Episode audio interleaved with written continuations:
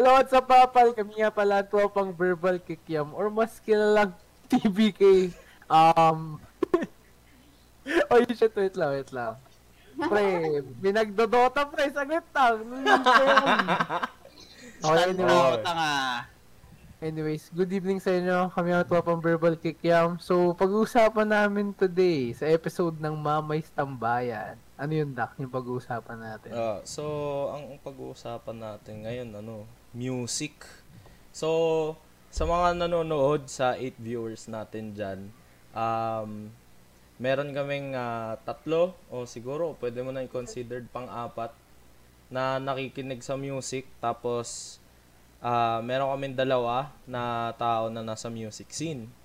Tapos, pag-uusapan lang namin kung ano yung perspectives ng mga yon sa, you know, yung difference ng dalawa. Kung ano yung perspective nila sa music. Or, oh, yun.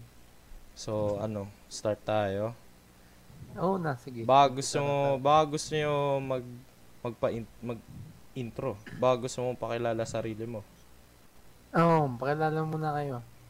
Basta na sa mga ano. Real guest natin tonight. Oo nga eh. Yung mga... Actually, sige. Papakilala ko na sila. sige, sige. Ganda yan. Ah, uh, dito sa ano natin, sa taas ko, makita natin yung si Carl Lamog. Hi ka nga, Carl.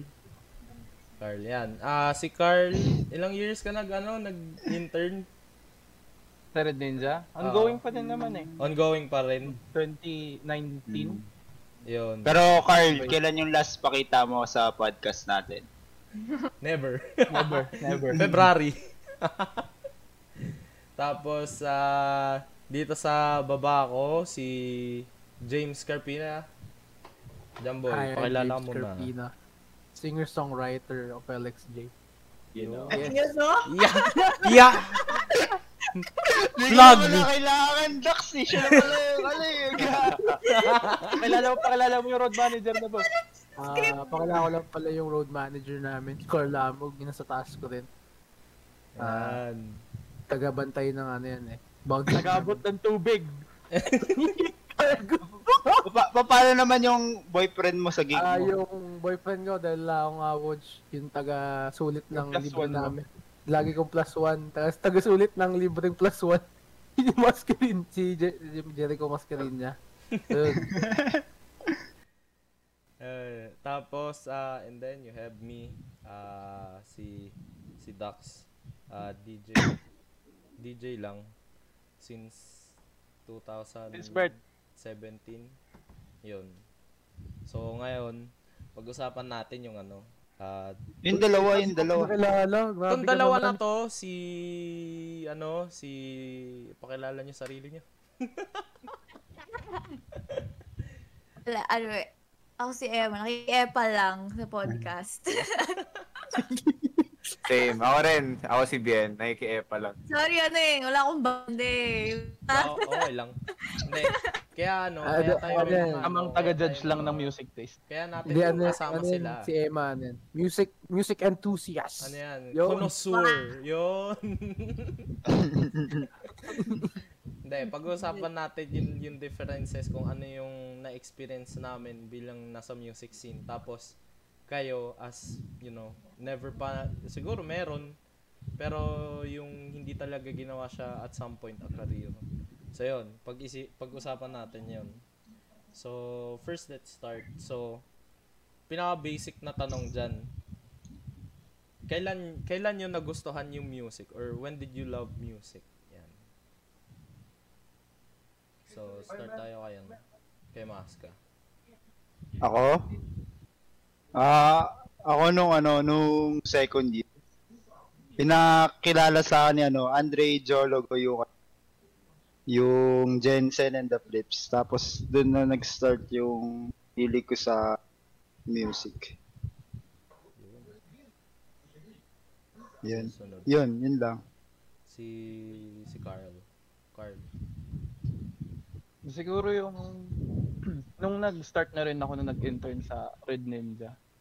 Doon talaga nag uh, pakita yung love ko for music kasi ang dami kong na-discover at the same time uh, hindi lang yung music pati tao na din yung nakilala ko sa scene na yun. Dami ko ring naka ah salamuhan na sikat sikat ba? Hindi naman. Low key lang. Low key na mga artist, mga indie. Yan.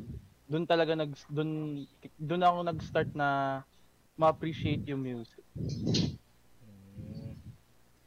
Si si Bien. Ako, um, actually, parang ever since naman. Kahit ako kasi, di talaga ako magaling kumanta eh. Kaya hanggang kinig na lang talaga ako. Kahit gusto ko man kumanta, wala eh. Ganun talaga. si ano, si Emma. Ako siguro nag kung kailan nagka-Spotify. Kasi wala lang, ang amazing lang na ang dami mong pwedeng mahanap na iba't ibang klaseng songs. Like yung mga indie, pati yung mga hindi gano'ng sikat. Parang ano lang, kakaiba sa tenga. Tapos na-enjoy ko pakinggan. Yun lang, since high school. Ito na, si Anthony James. Ako ano, an- ako ano pre, simula pagkabata talaga. Alam mo yung mga pinapakinggan ng mga tatay natin, yung mga oldies, Mm. yun, doon, doon talaga yung simula yun. Tapos parang pumasok yung OPM, parang sa radyo, ganun. Tapos yun, alam mo yung nag-develop lang siya through time na, yun nga, di ko may na-expect na magbabanda ako and all. Tapos yun, being part of, yun nga, a prod team para mag-curate ng, mag-curate ng gigs. Um, ngayon, mas lalo akong na-appreciate yung music. And feel ko talaga nagsimula yung love ko for music nung time na nagpe-perform na ako sa sa Kuwan. Kasi sa tawag dito, sa Kuwan no, kasi parang alam mo yun, every time na nagpe-perform ka, iba yung feeling na nasa stage ka na. So parang mas Mm. naging passionate ako about sa music. So yun. Wow. Pero may na-remember akong isang performance ni James dun sa Kwan eh. Nung first year tayo. Ano? Yung bigay todo siya pre, tapos naka-off yung mic niya. Oo, oh, gagi. Ang lala nun. Pero alam mo, good start yun eh. Alam mo yung tipong kahit nangyari sa akin yun. Parang alam mo yun, parang hindi ako nahiya after eh. Parang ano, natawa na lang ako. Tapos parang sa susunod na parang Battle of the Bands, pinatunayan ko lang na legit ako. na legit. Hindi, Diba? Kasi sabihin nila, di ako legit. sabagay. Pero a- after through through the years naman nung high school natin, wala pre, tanga gumaling kayo eh. Panalo Mm. lagi sa ano eh, no. And uh, ano, um, syempre, parang effort na din namin yun as a, as a band na pakita talaga yung ano, like yung talent namin. Mm. And like ano, sobrang, ako ah, to be honest that time, sabi, masabi ko na ano, na hindi pa ganun, ah, di pa ako ganun ka-knowledgeable about music. Like more on the ly- lyrics side lang ako, parang lyricist lang ako nung high school. Tapos, nung college ko talaga inaral yung basic music theories, mga chord progressions and all, para makagawa ng sarili kong music. And magawa ko din yung like gusto kong genre na, na din. So, yun. At may may ano ako, may follow-up question din ako sa iyo, Quartz. May na ano mo ba? Na-appreciate mo ba yung music subject natin nung high school? Actually, ano, ano ako dyan eh, yes na, yes with reservations. Yes. with Kasi- reservations. Oo, mag, magagaling yung music teachers natin. Pero like, at that time kasi ano, parang, hindi ko pa na-appreciate yung technicalities ng music. Like, yung, yung mga basic na, one, two, ano yun lang, mga ba- basic na ano, na mga methods, or like, yung mga, kailangan aralin with, when it comes to music. Parang, ina-expect ko lang that time na, uy, nakagawa kami ng kanta. Ibig sabihin may progress kami. Pero like, nung time nung college na ako, doon ko doon ako nagkaroon ng instant regret na shit, ba't di ko to inaral nung high school? Ba't di ko, ba't di ako nag-focus sa music nun? So parang ngayon, naghahabol ako when it comes to, yun nga, um, knowledge sa music. Kayo, kayong mga ano, kayo Maska, na-appreciate mo. Parang ngayon, na ano, na-appreciate mo ba na nagkaroon pa tayo ng music na subject? Nung ano, para sa akin, hindi eh. Ako hindi. Kasi, para yung minsan kasi yung subject natin na yun, parang di naman nagtuturo talaga yung ibang teachers natin. Eh. 'Di ba? Sabagay. Gets gets nyo ba? Parang parang kasi all boys tayo, lahat ginagawa natin kalokohan lang. So di di ko na. Kinakalikot lang yung piano sa likod, no? Oh, pre. Ganun lang. Ganun lang. Tas, pero ano, okay lang din. Kasi may natutunan ako, natuto ako mag-play ng recorder, yung mga ganun. Oo. Gets ba? Tas parang may konting knowledge lang ako about music. Pero Kala- yung, kala ko yung iba, yung iba hindi talaga eh. Kala ko hinahampas mo lang yung gong eh. Hindi ako, Oy, hindi ako ganun. Nagagalit kasi, si- nagagalit kasi si teacher eh. Hindi ako pasaway ng high school. Yung, Si teacher! yung piano na hindi nakatune. Teacher. Tama yun. Ito, ikaw, Bien, ikaw. Ako, parang sakto lang. Mer syempre, kahit pa paano, may course outline. Tsaka, marami ka naman mapipick up lang din kahit hindi ka nga masyado makikinig siya. Mm. Kaya, ayun, ako okay naman. Marami rin ako na-pick up from the music subject. Ikaw, Emma. O hindi naman sa appreciate ko, pero hindi naman like yung enjoy. Like, siguro nung bata ko, parang wala, neutral lang. Tingin ko lang sa kanya another subject na ano, dapat mataas yung grade ko, gano'n. Grabe yun, no? Sorry, parang- akad girl kasi ako eh. Parang ngayon, Walang parang manin- extra parang walang maniniwala na akad din. subject. Tapos, di, ito pa, Dax, add ko lang. Nung third year kasi tayo, di ba, pinasayaw tayo sa music subject. Ayaw nga pala. Wow. Pinasayaw So, di tayo. ko, oh, di ko gets kung bakit tayo pinapasayaw sa music subject. Happy na siya, di ba? Parang pinagsama na yung PE tsaka yung music. Oo. Hindi! Iba, may music pa nun. Hindi, may, may Ano music talaga tayo. Ang music talaga tayo nun, iba yung PE nun. Oo. Parang pinasayaw tayo sa Pa- music yung sa subject. PE ata, parang exercise natin yun eh. Sa Naging PE, Zumba. yun yung ano, yung, yung Zumba. Yung sa Oo. music, iba. Ano yung sinayaw natin nun? Basta iba-ibang groups Hindi ko yun alam eh. kung kang ka-teammate ko ba si si Carps nung third year. Pero Oo, magka-team kayo kasi magkalapit kayo ng surname eh. Tapos doon din ano eh, doon din yung time na nag-mix ako ng music nun eh. Gago. Ay, di ba ano yun? Yung... Ay, hindi Filipino pala yun. Yung pinagawa tayo ng music na kanta. Hindi, iba yun. Hindi, iba, iba din yun eh. Basta ng third year yun. Naalala ko lang. Third year, sumayaw ko Beyonce eh. Iba, ibang subject yun eh. Ano yun? Se- anong, anong kanta yun? 7-Eleven? seven, eight. Y- Yung kanta ni Beyonce, yung sinayaw ko pre. Yung Ah. uh, ano, yung nagjansina ako sa dulo. O nga, di ba ano yun? Nasa AVR pa tayo. Ay, VR. Oh, Tama ba? God. tama. Oo. AVR. Basta yun. Ikaw, Basta yun. Ibang subject na yun. ikaw Carl. Hmm? Ah, siguro sa ano, hindi rin talaga. Parang hindi ko siya ma-appreciate na maayos kasi nga, parang hindi naman siya yung main na subject na kailangan natin talaga pag-aral. Kumbaga hindi siya nabigyan ng masyadong attention. Kumbaga parang, paano ba? Kumbaga parang hindi nabigyan ng Minor. appreciation. Oo, hindi siya nabigyan ng masyadong appreciation ng school. Though, hindi, ko, di mo rin pwede tanggalin yung credit sa teachers natin na magaling din talaga sila Mm, mag pero- Oo, magagaling din yung mga music Oo. teacher natin. Ako, to be honest, naging, basta isang music teacher, naging advisor ko no second year. As, as in, until now, sobrang na-appreciate ko yung, like, talagang pinupush, di ba nung time na yun, banda lang namin yung kilala sa Claret.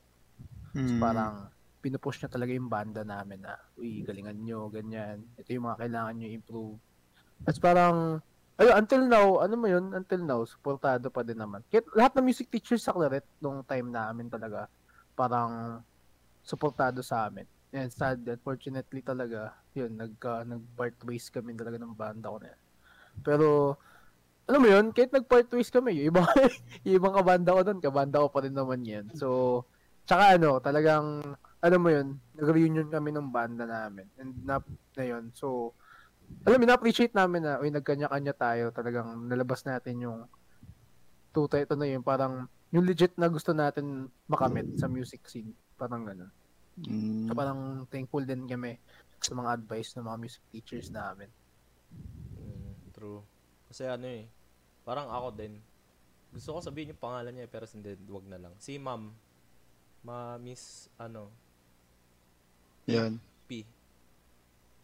Oo. Ah, nung ano yun eh, dahil dahil sa isang classmate natin dati, parang hindi siya naniniwala na nakapag-mix ako ng music. Parang sabi niya, hindi bogus to, hindi, hindi yun totoo. Tapos parang kinausap ko si si teacher. tapos tapos parang sabi ko ano, gusto ko gusto ko talaga i-pursue yung pagdi-DJ ko at some point. Tapos gusto ko may mag-mentor din sa akin.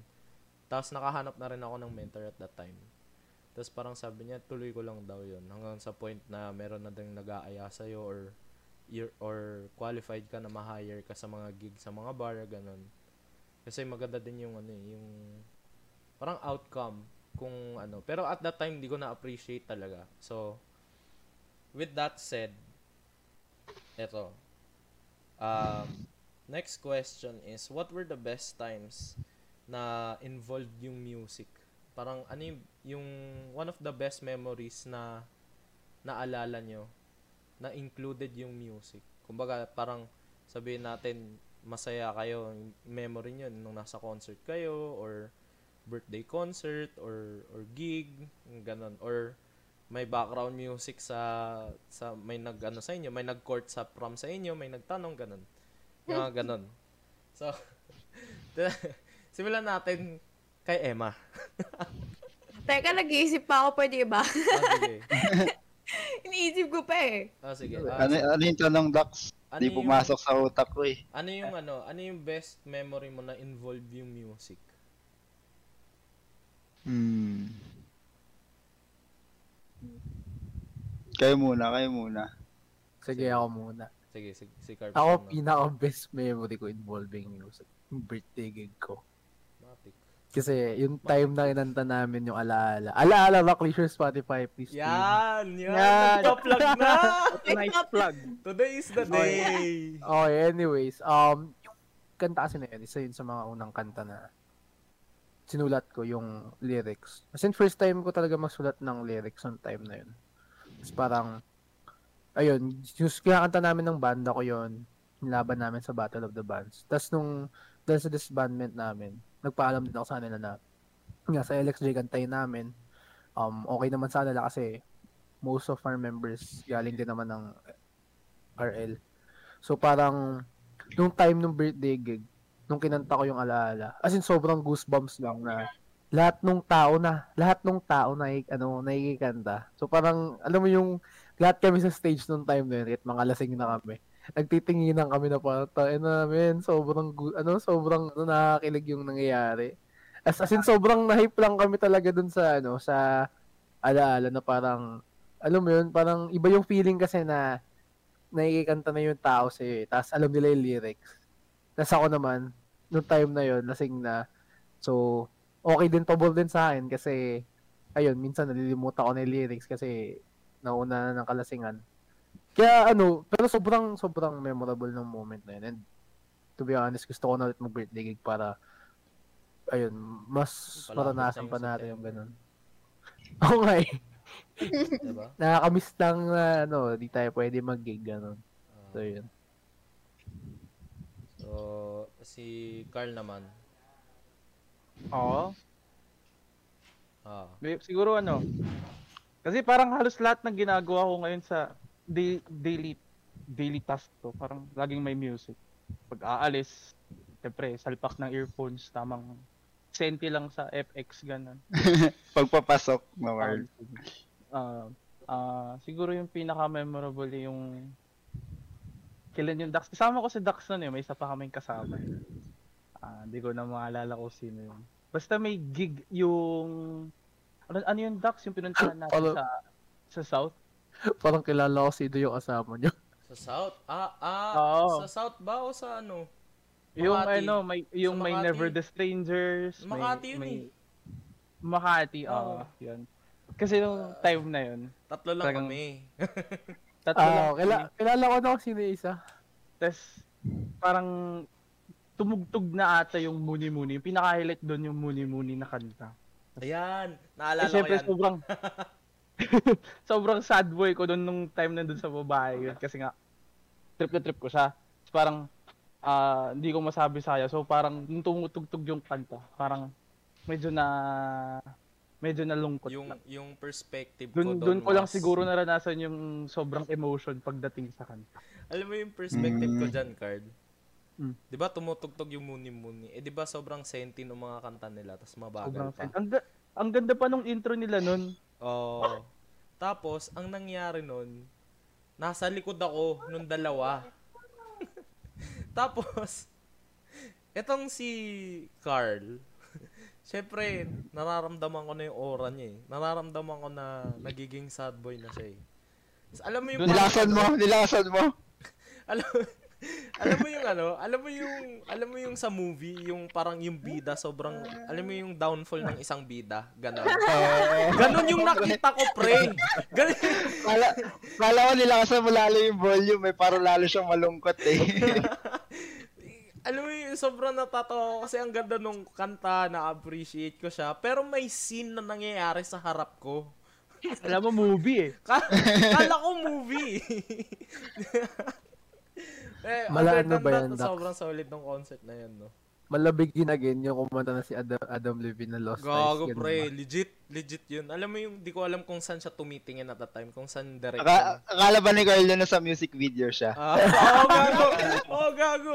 Alam mo yung nagpapan yun, yung pa-circle yung pan ng camera, pre. Tapos naka-center Mm. siya. Gago, ganun. Gago. Mag-slow mo ng onti eh, no? Habang Oo, tumutugtog gago. yung. Especially nung nag, nung nag, ano din, nag Never the Strangers. Talagang, akala ko aamin siya eh. Hindi. Yun. Ah, solid ng concert talaga na yun, grabe. Parang do, doon ko na-realize na masaya pala mag-concert. Kala ko masaya maging sawa eh. Naging hobby na eh, no? Naging hobby siya.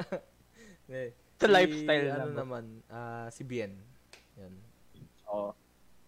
Um, siguro ano, nung before games sa basketball, uh, music lang talaga nagpapakalma sa akin. Kahit, syempre, basketball game, uh, na- natural lang, ano, kaba- kabahan, di ba?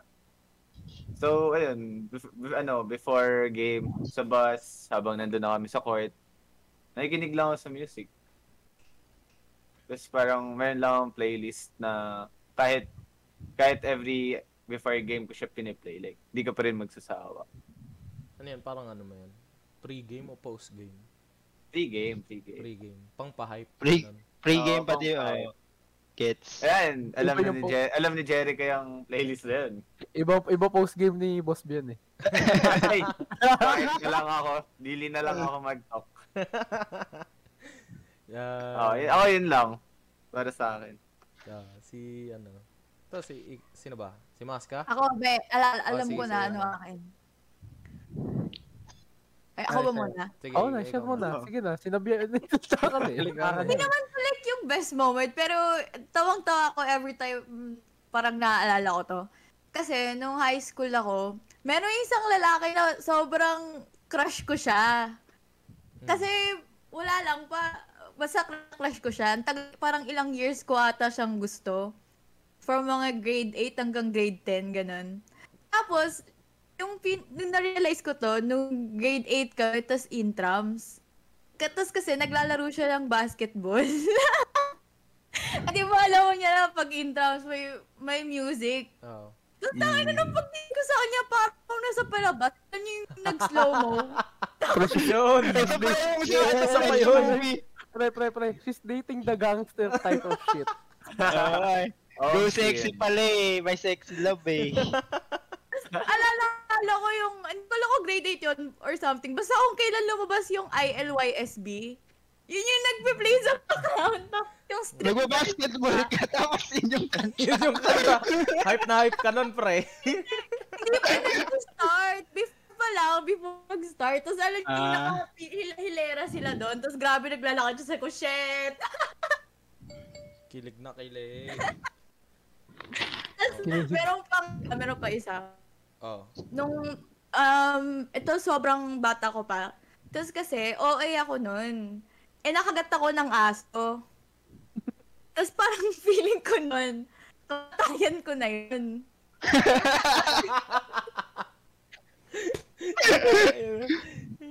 Tapos, ano, magkama kami ng ko sa, ano, sa kaya papunta ng hospital. Tapos, as in, parang sobrang oe ko, umiiyak na ako. Tapos, sobrang inis ko kasi yung song na nag piniplay sa radyo, yung, yung pang, ano, pang homily. Tapos, naiiyak na ako. Sabi ko, mamatay na ako. Ba't yan pa yung piniplay mong song? Tapos, nilalakasan pa nila. so, yun. Yun na yun. Hindi ko in-expect na yun pala yung mga best memories ng tao sa music. Yun Akala nakagat ko mga aso. naagat ng naagat ng aso. Nasawi sa kanta ng muni-muni. best memories. Akala ko yung tugtog nung kinagat sa ng aso, Jumboy yung Wild Dogs. Hindi gago. Akala ko ano, kulit the dogs out. Ikaw naman, Maska. Y- yung sa akin naman, ano, same lang kay Ben, yung mga, di ba dati Dax, nagpi-frisbee tayo, pag papunta ng Alabang, yung mga nagpapatugtog tayo, Agago, alam ko yung pre-game na kanta mo. Oo, pero hindi. Ba, pag malayo-layo pa tayo, mga tugstugan natin nun, pre. Mga One Direction, One eh, mga Direction. Five Sauce, gano'n. Oo. Tapos pag, pag malapit na, pre, kailangan seryoso na. Papatugtog na tayo na ano eh, Can't Hold Us, pre. Ah, para pre. ma-zone na tayo. Solid. Yung mga gano'n. Tapos ano pa pala? Yung tayong tatlo nila, Andre, pag pauwi tayo galing training nun, di ba? Oo. Doon tayo nag... Doon tayo talaga nakikinig ng music All- tayong tatlo. All out. Sa kotse ano, mo. One Direction. Oh, One Direction talaga eh. Oo. solid. Simula second year. Post game. Post game yun, hype post before game eh, no? Oo, solid. Solid yan, gago. Magandang memory din talaga. Yun nga, yung, na, yung nakakatawa pa doon, Dax. Papahype pa tayo sa music, tapos talo din Tas naman talo tayo din eh. no? Oy, pero madami. Okay lang, at least na-hype kayo. Oo. Ano, ano, ano, din alam ko ano eh, fa- favorite 1D song ni Maska. Ano? Still My Girl. Oops. Omsim. Omsim. Omsim. Ganda Kasi- sa galing ni Zayn doon, pre. Ano na yung ni high note doon, yung high note ni Zayn doon. Pre, idol, idol. Oo. Hindi naman still my girl yun eh. Ah, di ba? fan ka ba talaga, bro? Yung sa dulo, bro. Bro. fan, bro eh. Di ka Fan fa- fan ako ng ano, eh, No Direction, ni Zayn Malik. Di ka, di ka fan, bro. You, you and I yun, bro. Hindi, yung ano, yung, yung sa may part na ano, yung mataas, yung sa dulo. Play mo, Dax. Play mo, Dax. Yung, No. Camera eh. No. Eh. Basta meron sa dulo yung part na Still My Girl na mataas eh. Mamaya yan. Ah. Malik Still yun my eh. girl ba yun? Oo, pre, sa dulo. Yung pa-build up ng, yung pa-build up ng last chorus. Oh, ang ang alam ko din yun na eh. You and I yun. Hindi, hindi mamaya, pag- yun. Mamaya Oh, pakinggan sige, natin. Mamaya, Oo. mamaya. Uh, Tapos- tuloy natin yung debate mamaya. Oo. Oh, sige. Ayun. Yung sa akin ano, Ay, ka, Dax. yung sa akin best memory ko talaga yung ano eh. Ah nin- well, hindi siya sa gig eh. Di ba, di ba concert din yun? Hindi. Hindi. Pinaka Worst memory ata yun. Hindi, worst an, ito, ina niya. Hindi, ang ang hindi siya best eh, pero funniest. Funny at the same time kabado. Um kasi every time kung yung mga nanonood diyan kung alam niyo yung initial D the chef Alam ko na yan. So, alam ko na yan. may, Naalala ko yan, may kwento may kwento Na-seminar ako din ako. Na-seminar din ako. may kwento ako Ah, Boy, may kwento ako. Kasi nung ah, nung hindi pa nagagawa yung Commonwealth, 'di ba flat out na highway lang siya. Wala mer- pero meron siyang pataas which is yung Tandansora na Flyover. Over, sky, over. oh, flyover. So, ah galing kami sa bahay ng friend namin sa ano sa Fairview at that Fairview ba? DA, DA. DA. 'Yon. Tapos um ayokong aminin pero bago kasi ako bago kami umalis at that time kasama ko si si Carps nun saka si Mayo.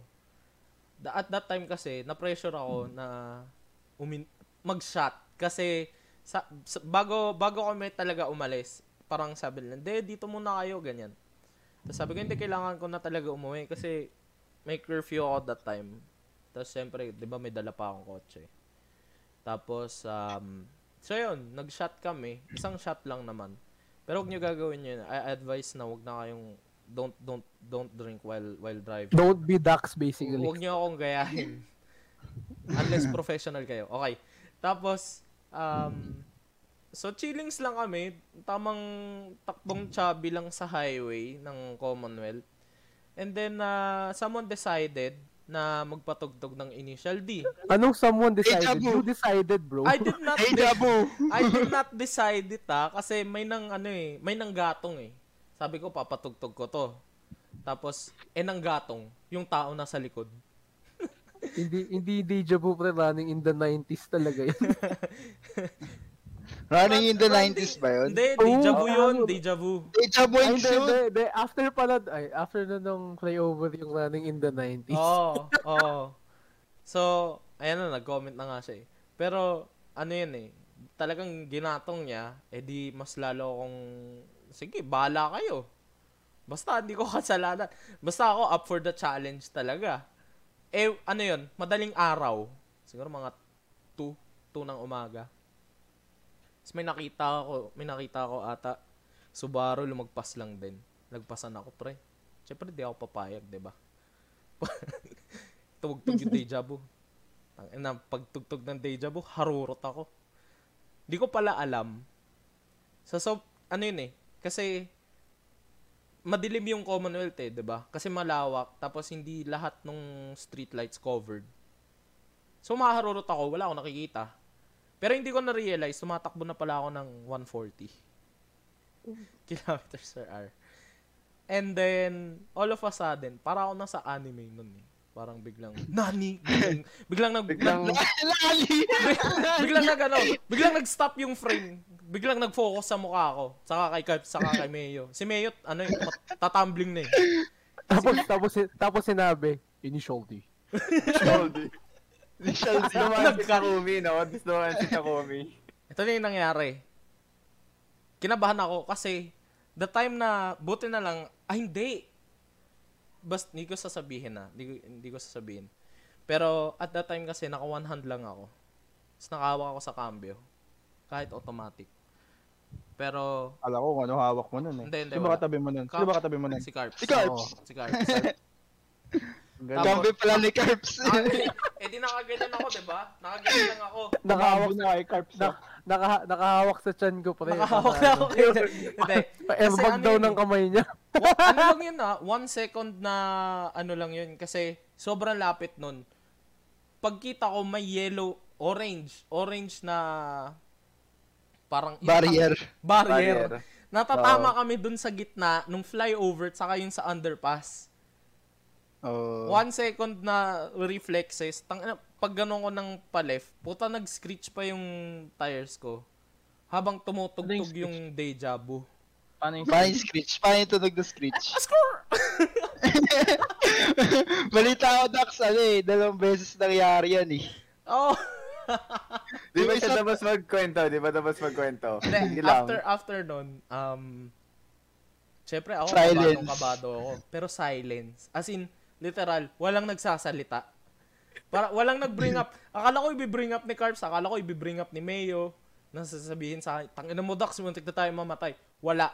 Lahat tahimik. As in, Al- alam mo kung bakit, pre? bakit? Yung mga kaluluwa nila, pre, medyo umalis sa katawan nila eh. Nawala sa kotse, pre, naiwan. Oo, naiwan, pre. De, pero, pero ako din. Pero pag swerve ko ng ganun, na-realize ko, ang taas pala nung kilometers per hour ko. So binabaan ko siya habang nasa ano kami, flyover. Pero naka one hand pa rin ako. Akala mo kung sino. Akala mo Fujiwara family. Hindi. Tapos, ayun. One incident din sa Commonwealth. Kaya ayoko na nagdadrive sa Commonwealth eh.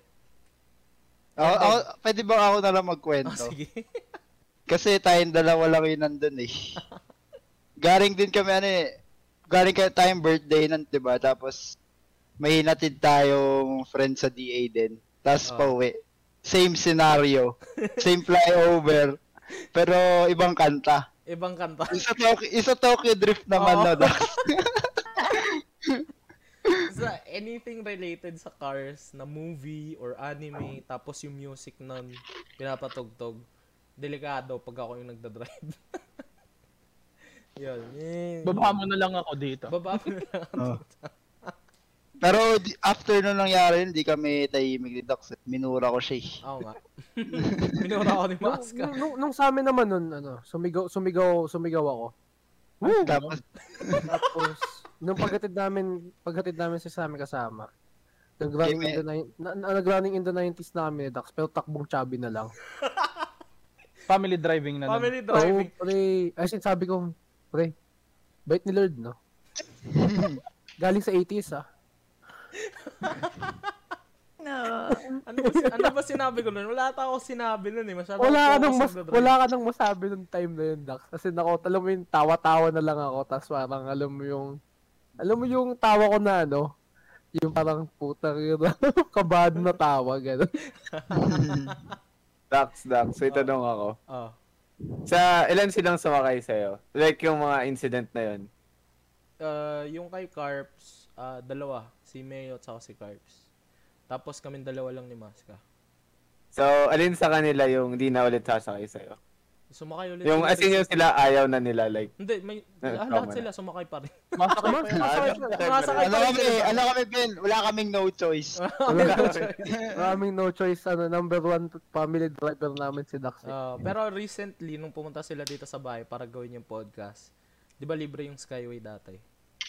Uh, eh, pag alas namin dito, nag-Skyway ako. Eh, pa-curve yun, pa si, bien.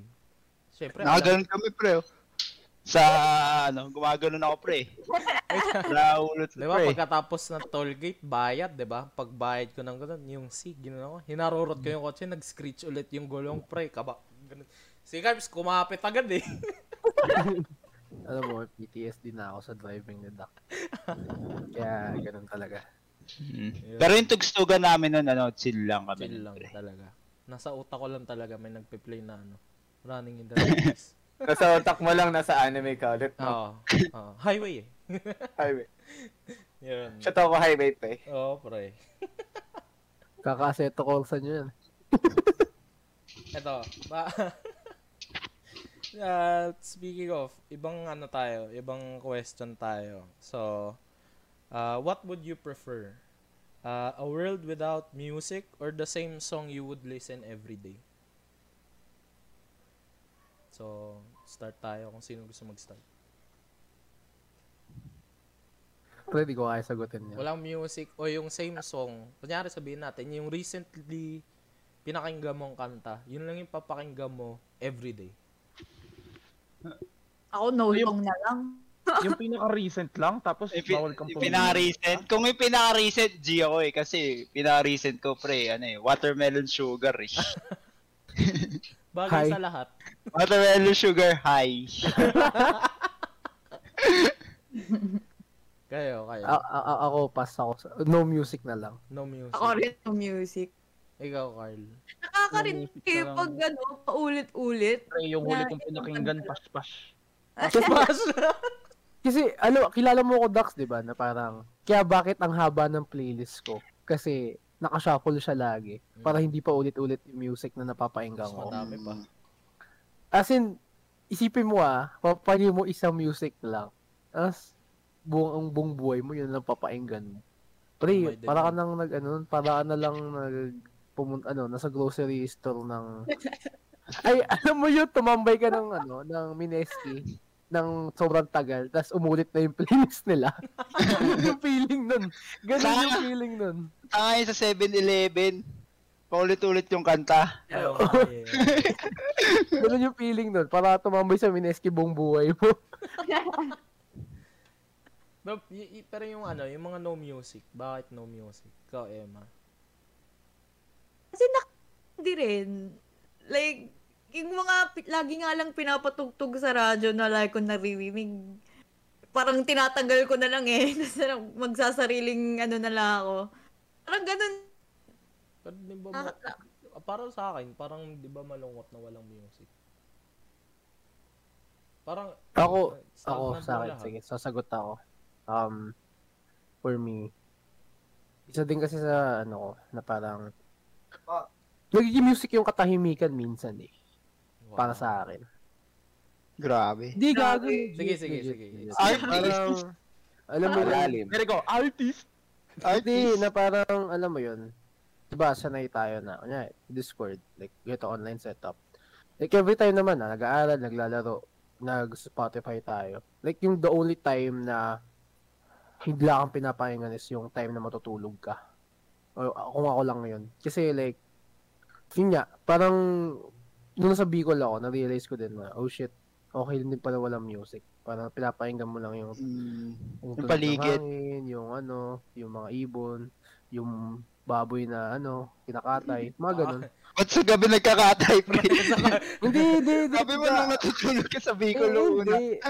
Hapon yun, hapon. Siesta, siesta time. Siesta. Siesta. Siesta Ah, gets. Kaya lang, parang, alam mo yun, nakaka-appreciate lang mapahinggan yung legit na tunog ng nature. Yan. Gets naman, gets. Kasi di ba Carl, naalala mo yung magano tayo, Zambales. Oh, no, no, Yung ano, yung umiga, nung madaling araw na umiga tayo sa... Eh, Hindi, may music din naman tayo nun kasi nagdala Di, ng wala- si Mimi. Hindi, walang music nun, pre. As in, nung tapos na tayo uminom nun, tayo nila, Lance, nag loud tayo, tapos sa malayo, umiga lang tayo sa may beach. Iba yung naalala ko pag nagsasambales eh. Tapos, naririnig lang natin yung ano nun, yung alot ng LXJ. Plug! Bilis, bilis. Yun! Lagay namin yung mga links. Di ba, nakigalan tayo sa sandan, tapos naririnig lang natin yung alon. Wala rin naman kasi talaga tayo yung choice nun po siya, walang internet. Oo, oh, wala Walang- internet, walang wala no choice kuryente. So, yun nga. Lalagay ko mamaya sa comments. Lalagay namin yung mga links, plugs ng kahit anong music Mm. ah, shit namin ni Garbs sa sa comments mamaya pipin namin. Kasi Cloud chasing pala to. cloud cloud chasing at the same time market strategy. Kasi mata- matagal na talaga gusto ni Garbs na mag-plug gamit yung PBK. Hindi, hindi. Di naman. Um, yun, related lang sa topic, kaya siguro nabanggit. Mm. So, ito na. Medyo, punta tayo sa medyo controversial na question. Ano yung thoughts nyo sa OPM, Original Pinoy Music, whether it be pop or indie? Ano yung thoughts nyo doon? Or kung yung nagiging mainstream ngayon, from indie tas naging pop, ganon. Ano yung thoughts nyo sa ganon? Ito, interesting to. Baka makasakit kayo ng fans. Nako, mahuli tayo sa ganun. Well, sige, ako na mauna. Sige. So, um, tawag dito. Well, may tatawag na tayo music taste, di ba? And di naman lahat ng tao may... Like, hindi naman lahat ng tao may same music taste. So, I don't blame other people listening to like the mainstream part. Ako di naman, di naman ako hipokrito na sabihin ko di ako nakikinig ng mainstream. Nakikinig din naman ako. Pero like, Nakinig bago maging mainstream. Oo, nakinig Oo. bago maging mainstream. Same, Okay. same. Tama, Oh, same. tama. Kasi, alam mo yun, like, ako, ta- talagang, yan, kami nila Emma, tambay sa Spotify. So, parang, alam namin yung, like, eh, ito bagong kanta to. Tapos parang, may kita mo talaga, wala pang followers yung banda or yung artist. Tapos, after the following months, dahil na sobrang dami na nakikinig, dumadating sa point na, ay, gago, underrated naman ng banda to, gano'n. Tapos parang kami, umay. Parang, alam mo yung, hindi sa tinatano eh. Like, ayoko din naman sila itago kasi gets ko yung feeling ng isang band na tinatago. Like, alam mo yun, you're there to parang i, para ipakita yung music mo. So, parang hindi ko lang get sa ibang fans ba't tinatago yung banda kasi ayaw lang maging mainstream. Kaya din mo, ano, wala akong problema sa mainstream kasi first of all, parang sinusuportahan ko din yung music nila. Um, ayun, for me, sa local scene ngayon, med ma-pop man or indie, um, it doesn't matter naman eh. Kasi, yun nga, may kanya-kanya music taste yung tao. And yung only thing na siguro ayoko lang is, yun nga, like, nagsisettle yung ibang bands. Sorry. Settle yung ibang bands na they do the same shit all over again. Na parang hindi sila nag, nag-create ng bagong like music style like yung approach sa paggawa ng kanta. Pero ano eh, like I can't blame them din naman kasi ganun yung local scene ngayon kung ano yung uso. Yun lang yung papainggan eh. So parang, well, gets ko naman yung nagawa nila. Um, so yun, wala naman ako issues with pop or indie. Ayoko lang talaga sometimes is yung mga So fandom sinasabi na, mo ayaw mo yung fans. Yung fans. Yeah, kasi, Yeah. Hindi kasi, isipin mo naman, pre, like, listening to the same shit all over, like, uh, in a day. Ah. Paulit-ulit. Para, ano yun, parang ano eh, yung, yung ta- tanong mo before na ito, Dax eh, ba? Oo, pre, like, hindi ko ba nagsasawa na yung pinapainggan? Wala Oo. bang ibang Parang nagiging? Oh, di, di, sa, hindi sa, trash talk ko yung, ano, yung music taste nila. I'm not trash talking anyone. It's just as, ano, parang, hindi, ang daming, ang daming tao, ang daming artist, ang daming aspiring artist, ang daming low-key na banda na pwede mo pang painggan, na may same, na pwedeng, mak, ano, na pwedeng nakakapture din yung music taste mo. It's just, it's just that na hindi mo sila hinahanap. Like, nagsistick ka lang sa isang bagay na, dapat ano, na lagi mo nang ano, lagi mo nang napapainggan. Which is pangit din kasi, alam mo yun, paano mo madidiscover yung ibang artist na feel mo na, um, ayun, like, good sa'yo yung tugtugs nila, di ba? So, yun lang yung pinupoint ko. Pero like, hating, or like, kahit anong genre, pop or indie, wala nang problema sa akin. As long as, yun nga, um, as long as, o ano eh, okay yung kanta for me, okay yun. Depende talaga sa music taste ng tao yun. Para sa iba, ay, ano yung thoughts niya sa OPM? Oo, ano. Same lang kay Jamboy. Kasi nung una, dati sa OPM, sobrang babaw lang nung alam ko. Tapos simula nung nanonood ako ng mga gigs ni Carps, yung lagi ako sumasama sa kanya. Pre. Yun, parang lumalim ng konti yung nalalaman ko. Artist, ganun. Tapos dumadami yung napapaki dumadami na yung napapakinggan ko. Kaya, yun lang, same lang Jam. Kumbaga, da, yung mga, may, wala rin naman talaga problema sa pakikinig ng mainstream. Kaya- Kasi ginagawa ko minsan eh, 'di ba mainstream, di ko napapakinggan. Tapos pag pag siguro sabihin mo one year, papakinggan ko ulit. Parang okay pa rin, na- okay na ulit siya sa akin kasi tagal ko siyang hindi napakinggan. Hmm, Get ba? Yun, gets. yun lang. Si, si Carl. Ikaw, Carl. Wala na, hindi. Sa akin lang naman, parang yung pinaka-problema lang naman pagdating sa OPM, yung fanbase eh. 'Di ba? Kasi Mm. parang, maganda yung kanta eh, kaya nga siya naging mainstream eh. Kasi gusto ng madaming tao. Ang dami nakinig. Ang daming nakikinig. Kaya maganda siya, hindi naman papakinggan ng tao yan kung di maganda yan eh. Parang yung sa akin lang naman, yung fanbase na nag nag-cross na ng boundary na nagte-threaten na ng iba na ayaw yung kanta, ganyan. Parang nakakaano lang, nakakadismaya lang din sa sa artist na nag-effort na gusto lang naman niya mag-spread ng music. Basta ako, LXJ fan pa rin ako. Same, omsim. omsim, omsim. Alex Lipad talaga. Team Home natin pag, ah, pag uwi natin. Alaala na. Alaala, boss. Ala, 8, 810. LXJ fan pa rin ako. Libre ako sa gig eh. Parang, parang rock leisure fan kayo, pre. Hindi LXJ. Spray na yan si Carl. ikaw, Ben, ikaw. Oo, pero sa akin, ah, ang opinion, ah, para sa akin kasi, lahat tayo may opinions about sa isang bagay. Para sa akin, um, ah, parang respetuhin mo na lang opinion ng ibang tao. Eh, Whether nag-agree man sa opinion mo o hindi. Kasi, para sa akin, hindi naman kailangan pare-pares kayo ng opinion sa isang bagay iba, isang ano, sa isang tao may iba-ibang taste tayo. 'Di ba? Yun lang sa akin. Totoo. Gets, gets, gets. Ikaw, Emma. Respect, respect. Ako kasi, hindi naman ako gano'n nakiki-update sa mga fandom, fandom. Kaya medyo hindi ako relate sa sinasabi niyo na parang negative doon. Gago Caps, hindi ko na-hurt ko si Emma eh.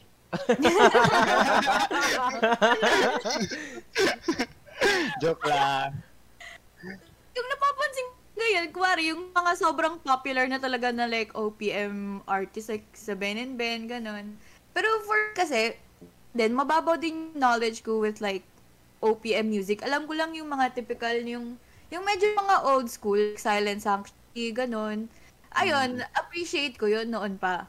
Pero like, kunwari yung ngayon, siguro no, may negative connotation sa, para sa akin yung OPM. Like, siguro nung mga high school ako. Kasi mas English talaga yung pinapakinggan ko. Of course, Tas- yes, you know. you know, that's cool, yeah. Pa, parang yun, okay naman sa akin kasi basta, ano eh, basta like okay sa tenga ko, tapos appreciate ko yung lyrics. Siguro yung part din kung ba't puro English yung pinapakinggan ko nung kasi yung mga OPM, di naiintindihan yung sinasabi. Noon to ah, pero ngayon syempre nag-iba na since mas nag-open up na ako sa OPM, like mas appreciate ko na sila ngayon. Hindi mo naintindihan kasi konyo ka. Oo, sobrang Ganun ba yun? kongga ko nung ako. Oh, di ko man yan si Emma, ah. Yung Kasi English spoken OP ako. dollar. Kasi ay, ay, ano, walang banggita na school. Walang ano, Ay, wala, wala, school wala. in Dun sa Kwan, this dun. podcast. As sabi ni ni ano ni Emma, ubigay ni. Yeah.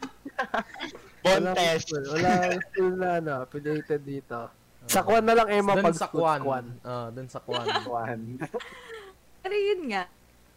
Lalo na kung ano, appreciate ko naman kahit anong OPM music. Basta gusto ko ba yung tunog, tas yung lyrics, nakarelate ako. Wala naman akong issue sa mga like fanbase. Kasi like, bala kayo anong gawin nyo sa buhay nyo. Basta, kasi usually sariling mundo naman talaga ako.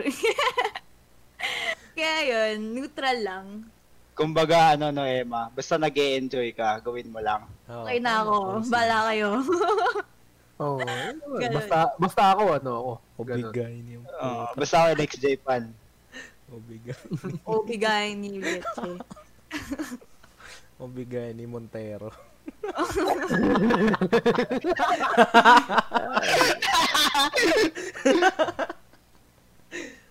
Eh, Okay, moving forward. Move, ah, moving forward. Um, oh, yun na pala yun. Um, so, this time, um, di pa pala tayo nakapag one hour. Mas ka nakita yung sa Kantots. Nakita mo yung, Oo. ikaw naman magtatanong sa amin. For dalawa ni- Jumboy and Dax. Yan. Ah, Okay, sige. Ito, first question. Best moments of performing music. Ito, sinagot ko na yan. eh. Nasagot mo na kasi. Ah, de siguro ano. Sige, bigay pa isang example. Siguro one of the best moment na nag-perform ako sa music. Hindi siya ano, ah, hindi siya pa hindi pa siya band. Siguro nung nasa La Union ako. Like daming banda nun na kilala nyo yung Pana Herbera, sila Jensen. Um, basta madaming banda nung time na yun. So, parang ayun, may open mic. So, parang pinakanta nila ako ng, uy, kanta, tara. Sabi ko, okay, sige, tara, kanta ako. So, parang, hinam ko pa yung gitara nung isang nag-perform. Tapos kinanta ko yung mga kanta ko. As in, sobrang best moment yun in a way na, alam mo yung, ano, tuwa sila sa performance ko. Sabi nila, like, alam mo yung manggaling sa tao na may napatunayan na sa music industry. Iba yung feeling eh na na ano na nagustuhan nila yung kanta mo and nagustuhan nila yung kanta mo pero like hindi mo binago yung way of songwriting mo yun, yun, yun yung gusto mong gawin na like yun yun yung genre na gusto mong mag-stick ka so, parang alam mo yung nag, ano naging kaibigan ko sila tapos parang alam mo yun every time every time na nagkikita kita kami as in parang pag nakita lang mag-perform parang yun na-appreciate nila so parang for me, sobrang best moment din yun. Kasi parang, alam mo yun, parang binigyan niya, binigyan niya ako ng ano, confidence sa mga susunod ko mga gigs. Gets ba? Parang mas naging confident ako na mag-perform na, uy, na-appreciate ako ng mga tao na, eto, mga kilala na sa, sa local scene. So, parang, ano, parang sila pa yung nagbibigay ng advice, ganun. So, parang, ano mo yun, siguro, yun yung mga best moment, isa sa mga best moments ko in performing. Parang Kasi pag nagkaroon ng opportunity no Carps, parang lahat ng nakikilala natin sa Discord to sila Emma, sila Will, sila Bien. Parang ang saya din na i-invite din sila sa ay may mga gig, 'di ba? Parang Oo, sobra. ibang ibang ibang klaseng appreciation kasi 'di ba pag napakinggan mo live. Mm, Diba? totoo, totoo. Same. Like, iba talaga yung feeling na parang um, nakakinig ka lang dito.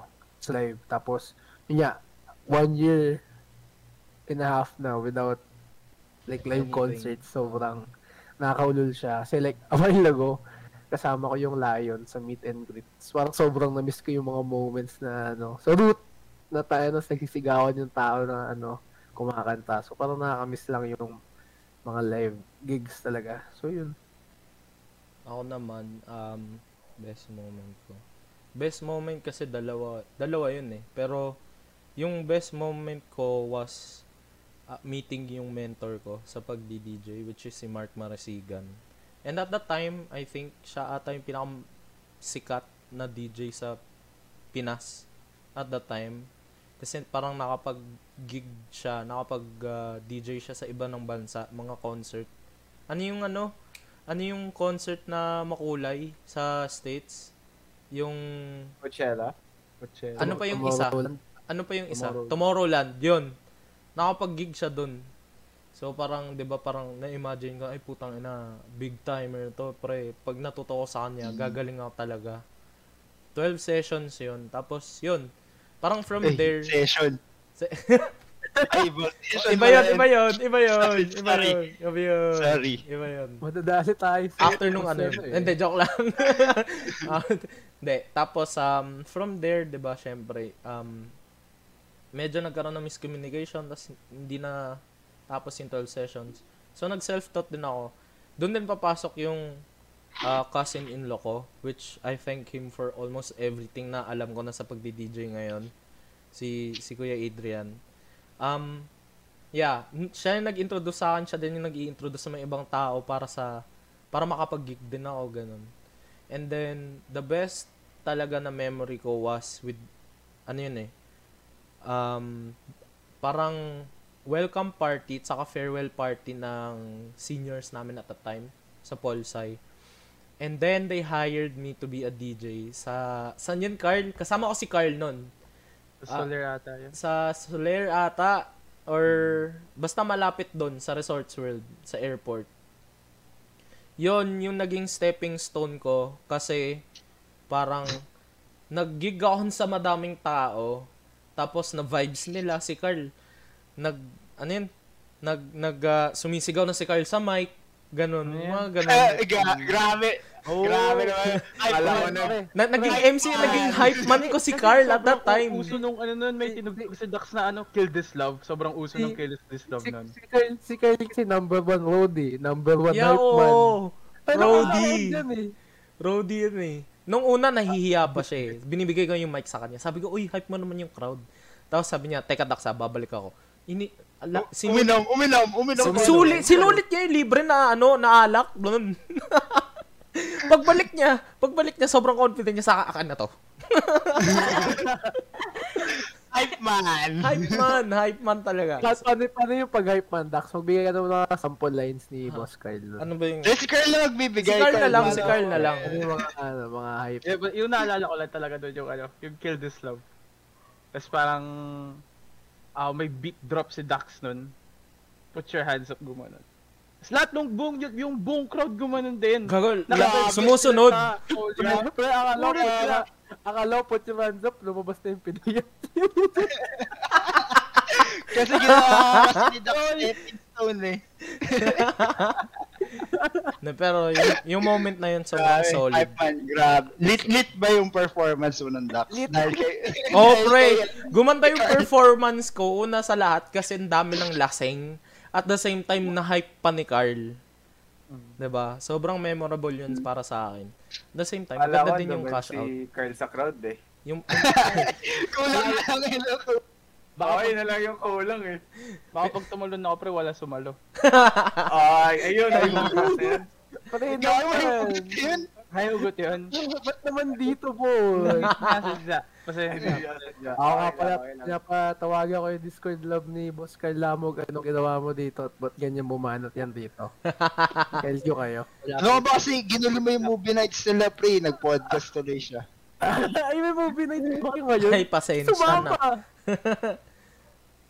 na-threaten Pati payout nun, masaya. Memorable May din yung payout. sa nun. akin kanina, sabi pag di ka pumasok. Wala, wala na yun. Grabe. Hindi ako yun, hindi ako yun, hindi ako Ay, yun. Hindi ako yun, wala ako. si Dax yun, si Dax. Ay, sorry, sorry, sorry. Crazy. So, crazy! Ito, ito, next question. Worst moments naman. Ako ba mauna? Sige ako. Ah, sige. Siguro ano, worst Napatayan ka ng moments. Mic. Funniest moments yun eh. Funniest moments yun. Hindi, worst moments siguro yung mga gig na ano, wala talagang tao. Yung sobrang Mamsin. onti lang. Bakit dati sinasabi mo sa akin? Hindi, like, masaya siya. Ano siya eh, parang, it's a way na parang minomotivate ko sarili ko na, uy, walang tao. So, kami ng mga mga bandmates ko. O parang band track lang ah. Kasi parang, ano yung pag band track yung kulit, ganon. Hindi ka tulad Mm. pag madaming tao, medyo may konting hiya, na-shy ka pa, ganon. So parang kami, no, pag, yun, pag unting tao, talagang, yung, kung ano yung practice namin sa band track, kung gaano kami kakulit mag-practice, ganun yung ano. Pero sy- syempre, nakaka, ano lang, nakaka-dishearten lang na, uy, walang sumanood, ganon. Pero ano eh, bakit ka magpapapigil na dahil lang walang tao sa isang gig? Like, hindi naman laging ganyan Oo. yung situation. Tama. Tsaka, ano eh, yung lagi ko nga sinasabi sa sarili ko na, nasimulan mo na, nasimulan mo na, ba't ka patitigil ngayon? Parang, ang dami mo nang nagawang kanta. Ba't mo pa, ba't, ba't mo sasayangin na hindi ituloy? Parang, alam mo namang kaya mo. Parang ganun, minomotivate ko din sarili ko. Pero like, hindi siya, ano eh, worst moment siya kasi like, alam mo yun, parang nakaka-down siya. Parang, uy, walang gusto manood. Parang, syempre, may isip mo. Syempre, mga tao eh, mainstream kayo. Pero like, pag tumagal naman, parang ano eh, Parang ma-realize mo na okay yung ganun na moments. Oo. Kasi, nag enjoy ka lang sa stage talaga. Like, hindi mo siya ginagawa sa trabaho. Ginagawa mo Mm. siya as, like, ma- ano. Tsaka, mas ano, mas intimate yung sessions pag ano na. Kasi nakikinig talaga yung mga tao sa'yo. So, yun. Pero, yun lang siguro yung carbs, moment. carbs. Ah. Oh, May tao naman palagi. Nandun Oo, naman ako. ano nga pre, syempre. May audience lagi. Pero Pre, just palagi. sabi ko nga sa inyo, yung plus one ko lagi. Si Maska. Kaya ayaw niyan magka-jowa ako kasi mawawala plus one niya. Ang sim. Kaya Hindi, ganito mangyayari pag nagka-jowa si Carbs eh. Yung, yung jowa niya. Jowa ko yung nagbabayad. magbabayad. Magbabayad. Siya yung magbabayad. Siya yung yung tipo, magbabayad. yung jowa ko. Alam mo yung, siyempre, sabihin ko, ay, na ano ka, na guest list ka. Tapos pagdating doon, ay, ano, um, may nakalagay na pong pangalan. So, ano pangalan? Jericho Mascaringa. Yun. Tapos parang ako, ay, ganun po. Tapos alam mo yung ako, ako, ay, ganun po ba? Sige, bayaran ko na lang yung ano. Walang no choice eh. Si Maska yun. Oo, eh. wala no choice eh. Wala no choice. Bago pa mag-start yung gig pre, alam na ng mga pag-gig nun na ako yung guest list ni Carbs. Hindi na nga tinatanong minsan sa akin. Parang, sino guest list mo?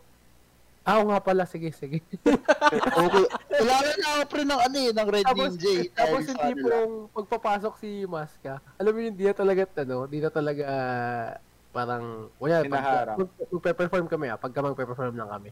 Di na hinaharang si Maska eh. Diretso, alam mo, kakausapin niya lang yung, ano, like, uy, nakasulat naman, alam mo minsan si Maska, nakasulat ako, di ba? Yeah, oh, sige, masok ka lang. Bossing! Wala ako- Di na ako nagbabawat Okay. pa eh. Pagpasok ko doon, tinatatakan na lang ako eh. Wala ka naman bayad, may free drink ka pa, ano? Kasi, Yung free drink yung pag-get bibigyan ka lang stub sa sa room. Hindi, para sa banda kasi yun. Hindi, pero dinedequat ni, ni Maska minsan yung Oh, iyo. yun. Uy, Nadikot sa uy, akin. di, Oh, oh, exposed! hindi ako, di ako nandidekwat. Kurap yung nasa, ano, nag-aarang sa gate. Si Carl Lamog. Kami dalawa, may tig-isa kami palagi. Naalala ko. Hindi na claim. Ang Pag di inang na claim. Carl yan. Ay, pre, gusto mo. sulit eh, sulit. Naalala ko tang ng Carl yan. Pinagtripan ako sa entrance. Puta, tinatakan ako ng lima. Pata pataas eh. Mi- minsan nga, ano eh, nagtatatak pa rin ako dun eh. No, dalawa ni Carl. Nagtatrabaho na rin si Maska doon. Tumawa lang ako dun minsan eh. Yeah. Oh. Yung, Ayun, Ikaw, Dax. yung sa akin, ano eh. A- a- nandun kayo sa ano eh. Nandun kayo sa mga gig ko minsan eh. Alam mo yung ano, um, nagcho-choke. Ako. Mo yung, di ba nagpe-play yung music sa isang, ah, um, isang set. Tapos, di ba kasi Ah. dalawa yon So, habang nagpe-play yung isang set, hindi, minsan, hindi ko na re-realize na yung isang kanta pala na pinakikinggan ko, eh yung nasa set na nagpe-play sa speakers. So, pag nagta-transition ako, yung buong speakers lahat, yung buong bar, nananahimik kasi tin- tinatanggal ko yung volume nun. so, Ah, di ba, naalala niyo yun, yung biglang nawala yung music. Ito ba, saan ba to? Yung- Naalala niyo yung maliit na box San Juan? smoking smoking area. Is San Juan? Oo. ah, Yung oh. cubicle lang yun, ano. Yung maliit lang. Nung- Ah, doon, doon. Ah. Pero The Vault, that's The Vault. memorable din yun eh. Memorable din. Eh. Siyempre. Para sa amin nila, yung ano, yung nandun tayo sa smoky area. Oo, gago. Sobrang memorable. Titos of Manila, pre, inaya tayo. Dito sa Uy, Manila. punta kayo sa- Ina- in- punta kayo dito sa club namin sa Makati, bi- bigyan namin kayo babae. Sab- sabi namin, oh, sige po, sige po. Ganoon lang kami. Yun. alam mo ba lumapit sa akin yung isang tito na yun? Lumi- lu- Oo. lumapit siya sa akin habang nagigig ah, turn ko na nun. Sabi niya magpatugtog daw ako ng ano, Africa by Toto. Pero tinugtog ko, 'di ba? Tinugtog ko. Ah, Ah, nakita ko sa likod, gumon siya. Eh, Pero yun, isa pang worst memory ko noon was nag-attend ako ng debut at that time, blackmate ko. Kilala mo yun, Carl? Tapos, Oh, mo andun ka din eh, 'di ba? Tapos, um, hinire niya ako sa DJ. Sabi ko, sige, okay lang, kahit wala ng bayad. Tapos, hindi ko naintindihan yung crowd kasi lahat sila nakaupo dun sa pinakadulo. Tapos, wala, ayaw, walang, walang gustong sumayaw, walang, Walang gustong uminom. eh, no?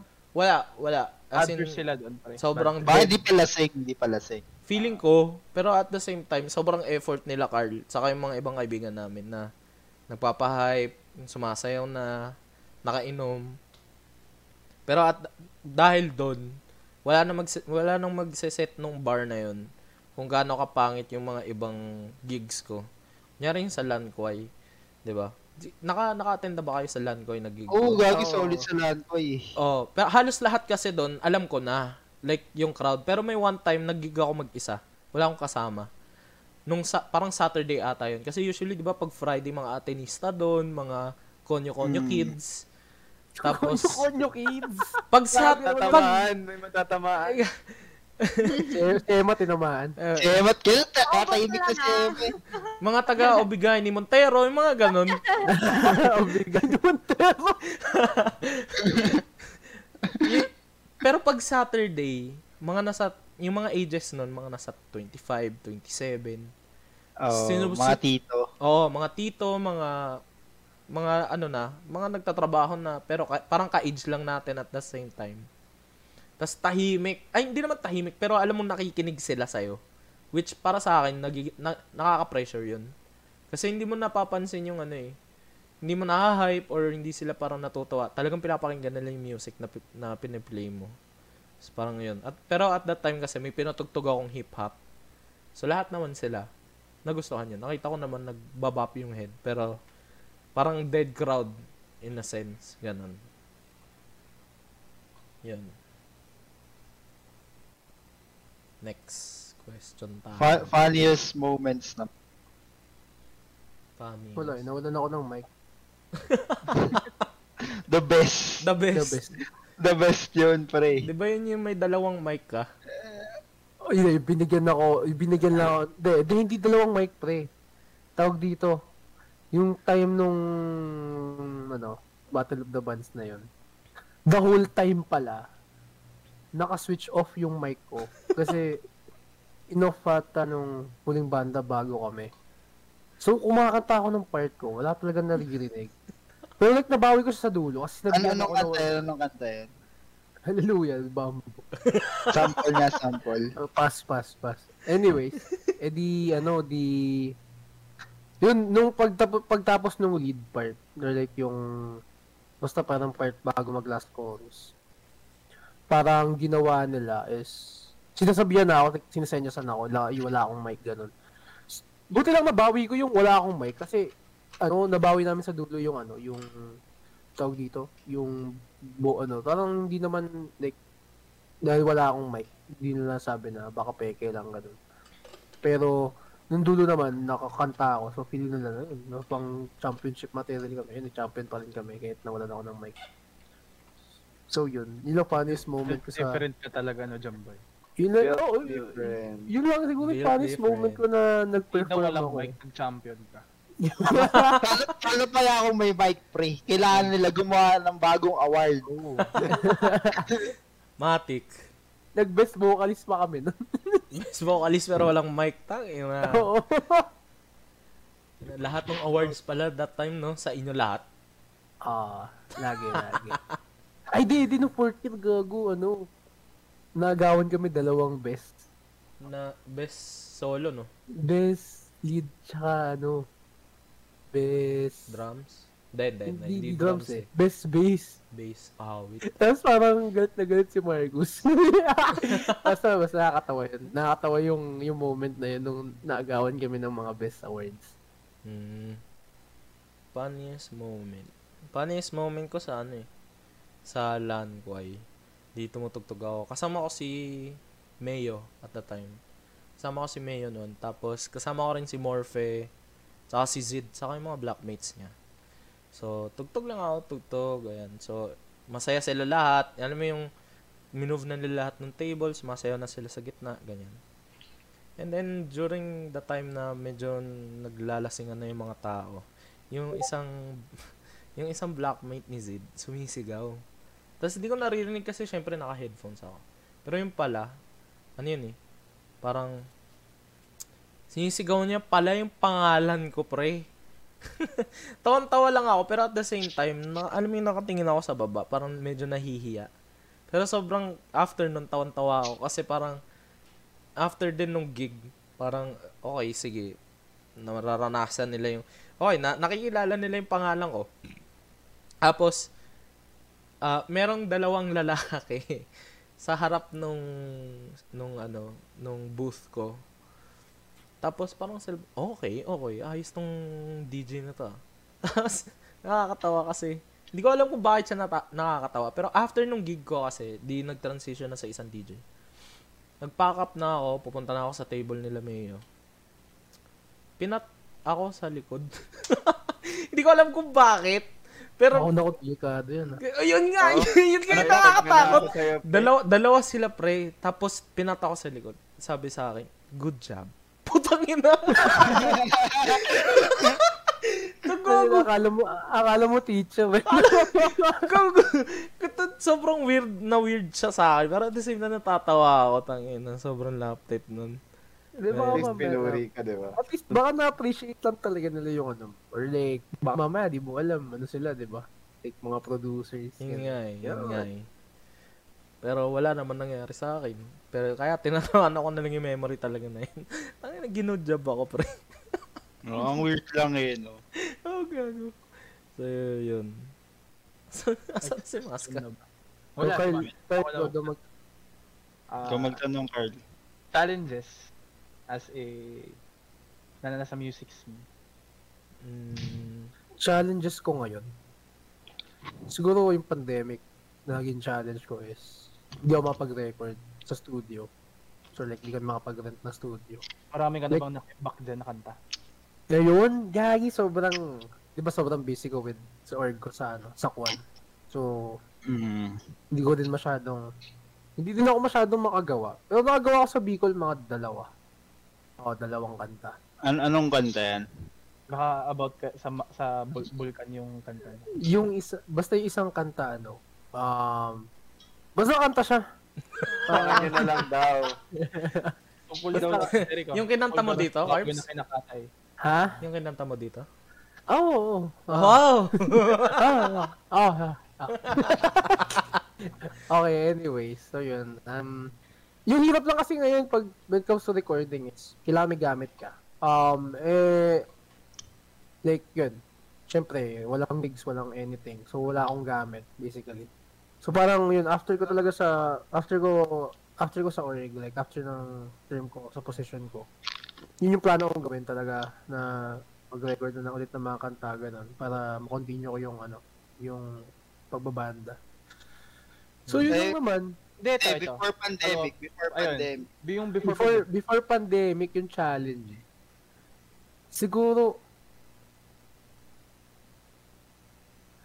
siguro ano, yung tipong ano, like, hmm, ako, di ko siya, ano eh, di ko siya tinitingnan sa challenges kasi, parang, alam ko kaya gawa ng paraan. Pero like, siguro yung pinaka naging challenge sa amin, nung buong, pan, nung buong, ano, pandemic is yung marketing. Kasi ang hirap mag-market dati before pandemic eh. Parang before, talagang kailangan gig ka lang ng gig, gig ka lang ng gig. Mm. Kasi, yun nga, Doon ka lang mapapansin. Oo. Ngayon kasi, like, well, walang gig. So, lahat ng tao, naka-base sa music platforms, di ba? So, parang, pwede mong idagdag, eh, doon ka maglabas, market mo lang ng maayos sa social media. Makakuha mo yung, parang gusto mong mag- makamit sa ano. Pero like, may mga different factors pa din naman kahit sa online setup. Pero like, for me ah, mas madali siya ngayon, in a sense. Kasi lahat ng tao, nas, na- alam mo kung saan nahanapin yung tao basically. Active lahat sa social media. Active lahat eh. Ah, yun. So, yun. Siguro naging challenge lang that time was promoting our music.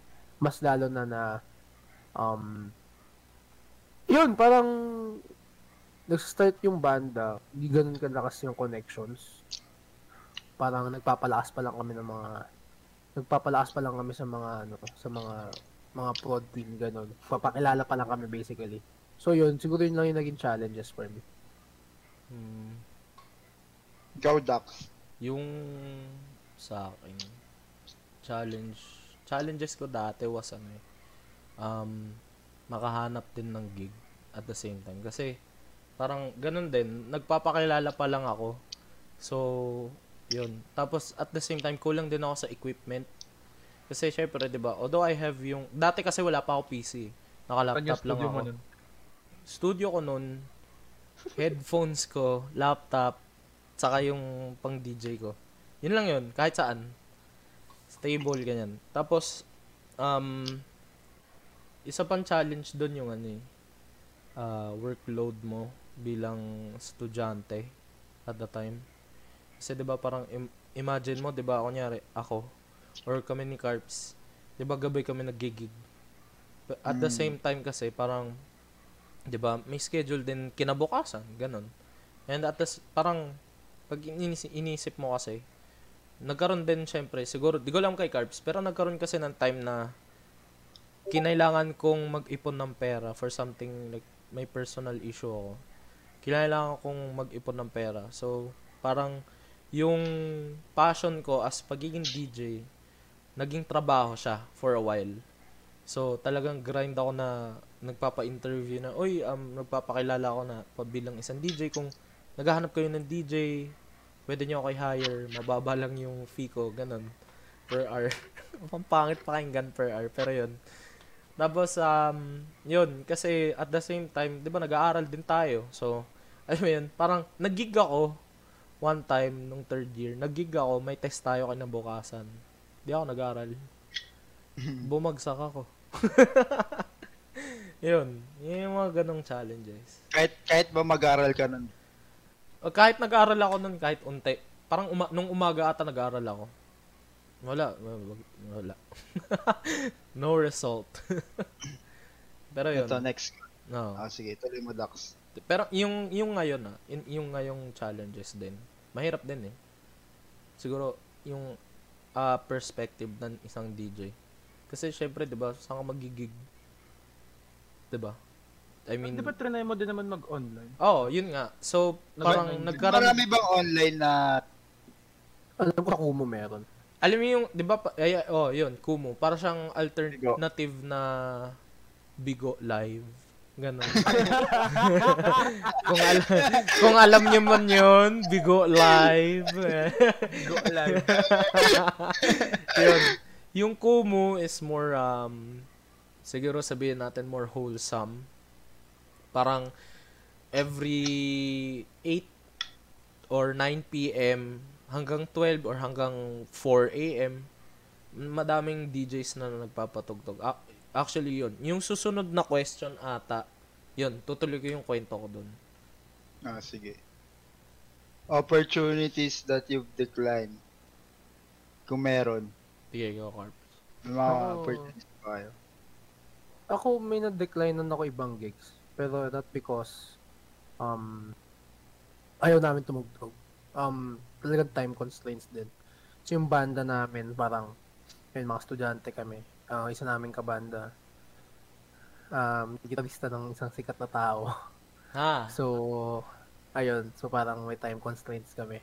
Pero like alam mo yun, like every opportunity naman na dumating sa amin, talagang Hindi, yun. Tsaka yung kabanda ko na yun, may banda din siya talaga na isa pa. So like, sobrang all around niya. So parang yun, sa amin, lahat ng opportunities wala naman kami dinecline. Maliban na lang pag time constraint talaga or like hindi pa ball sa schedule namin. So yun, yun lang naman. Hmm. Yung sa akin naman, um, oh, madam, actually, may dalawa akong regrettable na dinecline. Which is yung contract sa Kumu. Kasi, um, parang, pag once kasi nakakapag-contract ako doon, I think, hindi ako makakapag, ah, pakita ng muka ata dito sa TBK. So, yun, may parang miscommunication at the same time um, talagang ayoko ng ganun. Kasi syempre parang 'di ba sinimulan natin 'to. Ba't, ba't ako aalis? Sweet Diba? mo naman, bro. Syempre. Tapos Pasa lang ito, um, bro. yun, yung isang regrettable pa is linked with carbs. Rene regret ko na hindi ako nakapag-DJ sa birthday gig niya. May pero may personal issue din ako at that time kasi parang bumabagsak ako at the same time kailangan ko mag-aral. So Nandun ka ba nung birthday gig? Nandun ako sa birthday gig ni Carps. Oo. Dapat magdi-DJ nga ako. pero at ka nag-DJ? last minute last minute ako nag-back out kasi tinanong ako a week prior to birthday ni Carps or that date ng birthday gig niya. Tinanong ako nung manager nitong ni ni Carps uh, kung G ba ako, magkano yung payout na gusto mo, ganyan, ganyan. All that shit. Um, yun, parang, tas, naisip ko rin na, oy, parang pinagsabihan din ako na, oy, bumabagsak ka, under proby ka, ganun. So, at the same time, I had to think na kailangan ko muna mag-aral. So, attend ko lang yung birthday gig ni Carps, uuwi na agad ako. So, hindi na ako magsistay para sa after party at that time. Which I didn't talaga. So, yun. Parang, ewan ko, Carps, kung may opportunity ka pa, ako, kunin mo na ako. Ngayon, ngayon wala pa pre. Ah, Pandemic pero kung pa. meron, online, sige, kung me, Sa, birth- sa birthday ko. Oo. Mag-gig ako sa TBK. Joke Yan. lang. yun. So, yun. Siguro ano, um, we could end the podcast with one specific question. na- Di pa, dalawa pa eh. Dalawa pa? Yung haba na eh. Maganda yung ano, maganda lang yung- may- maganda yung screen last. time ni Dax eh. Siguro ano, okay lang ba? Ano ba tingin nyo? Sige, eto na lang, Carps. Um, pili ka. All that, uh, last question para sa inyo. Ano yung masasuggest nyo sa taong nag-person ng music? Ako isa lang masabi ko. mag-try? Ako isa lang masabi ko. Wait lang, nagtuturo si Kuya nagsalita. Ako anyways. Hindi ka naman, na- hindi naman naririnig. eh. Um, kung gusto mo mag-aspire sa music, uh, huwag ka pang hinaan ng loob. Talagang, talagang dugo at pawis mo yung ibubuhos mo. And, hindi siya madaling, ano, hindi siya madaling industry na pasukan. Um, sobrang kailangan maging consistent ka sa nire-release mo. And pag-isipan nyo talaga ng, ikaw as a songwriter or like ng banda nyo, kung paano nyo siya i, i- basta ang daming technicalities pero malalaman nyo din yan sa ano, sa ano, sa daan kung ano yung mga like kailangan yung ano, alamin.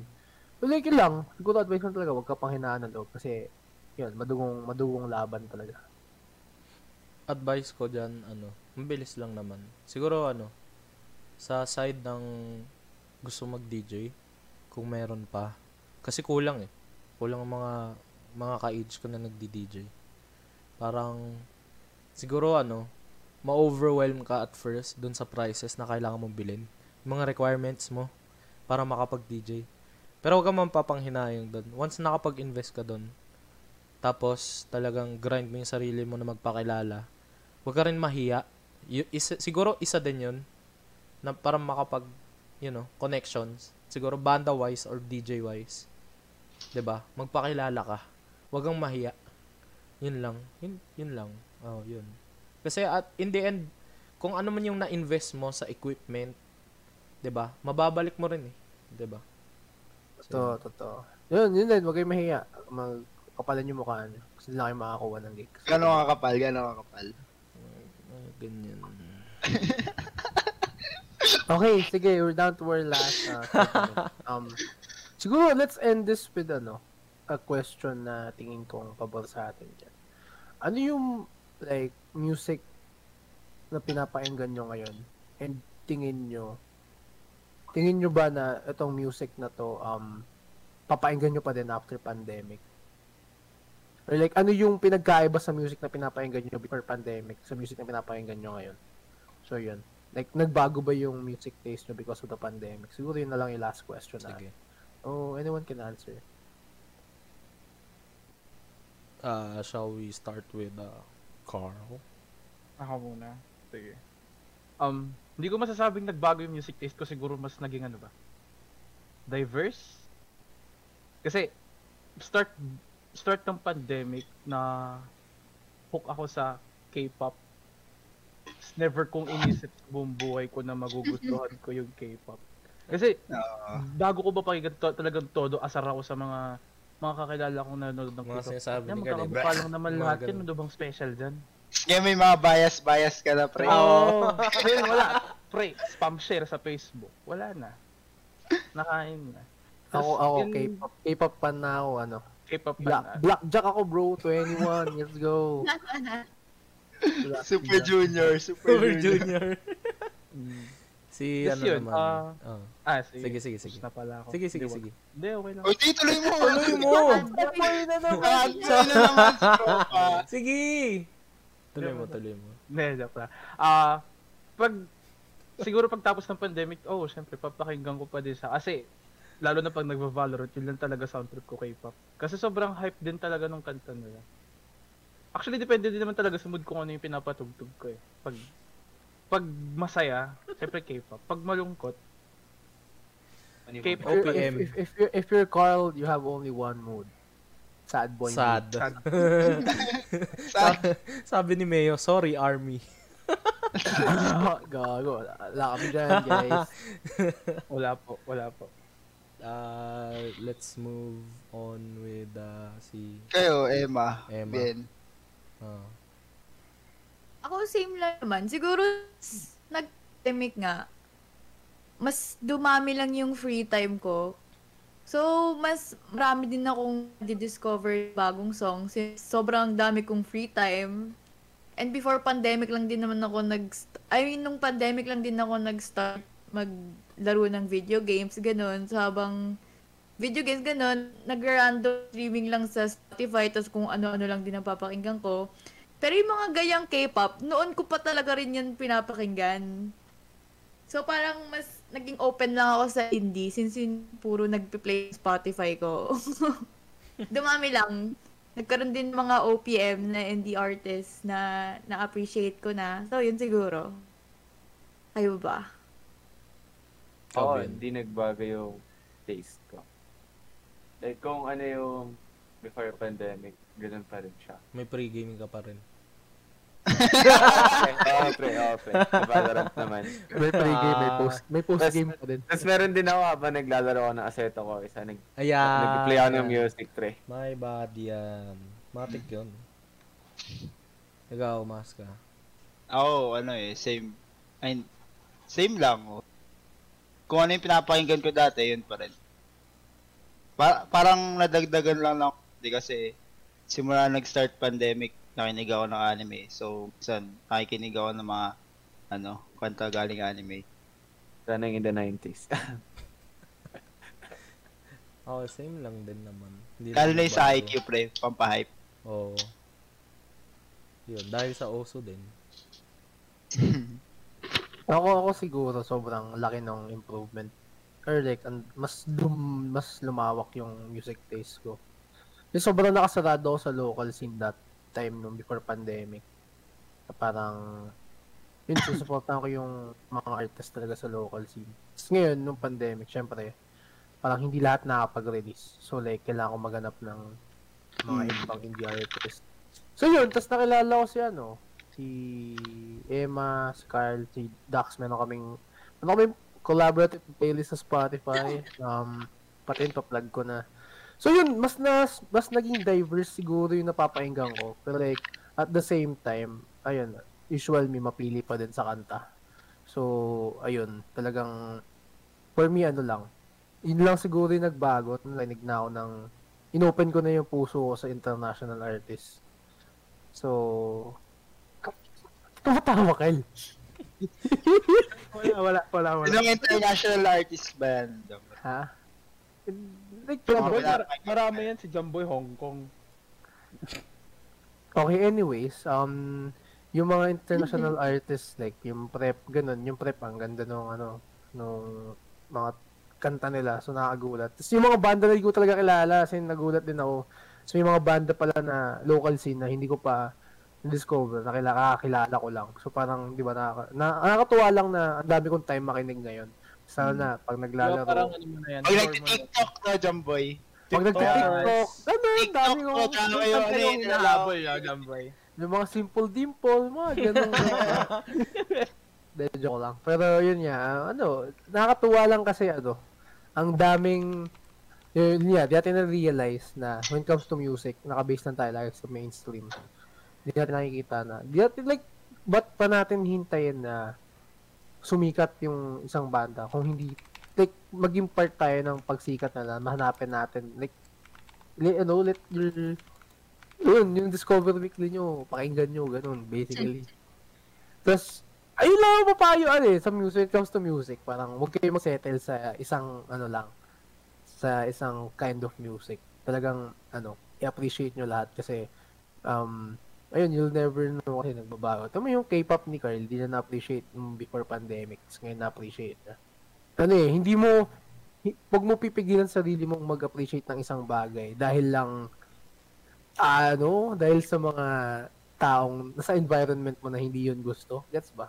Parang ju- just do you para ano, Normalize na, no, Boss Jumboy. Hindi, like, alam mo yun, basically, just be who Normalize. you are. Basta Kung masaya ka ano- dun. Basta Oo. masaya ka. Basta masaya ka dun. Tapos wala kang tinatapakan. Mm. Oo. yun, yun, ganun talaga. So yun, dito nagtatapos ang aming Mamay Podcast. Tambayan. O ba Ah. music? O ba may gusto mag-plug ng ano, ng shit nila dyan. Mm. May mga, Ako- cover artist ka, Emma. Baka di mo sinasabi sa amin. Wait, ano? Updated ako dun, update, updated ako sa ano niya ni Emma, sa mga bagong kantang ano, pinapakinggan. Kasi ano eh, gago yan eh, nag, ano eh, nagkikwento ako sa ano ko ngayon, mga problema ko sa buhay dyan. Ano, ano ko yun si Emma eh, tulpo. Eh, Anyways, Anyways. yun. Um, doon nagtatapos ang aming podcast. Don't forget to like and follow our page. And also, watch out for upcoming content. Gagawin na ba natin yung ano? TBK, Ah, tropang verbal court. Om Sim. tropang verbal Gawin card. na natin. Oo, gagawin na ba natin? Abangan nyo yung ano, susunod na podcast. Feeling ko ang susunod na podcast naman natin, sports.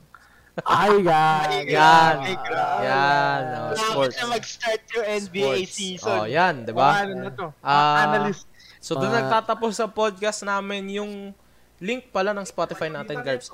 Yung link ng Spotify Oh, yeah. namin nasa comments na below. Ah, abangan nyo yung episode na to.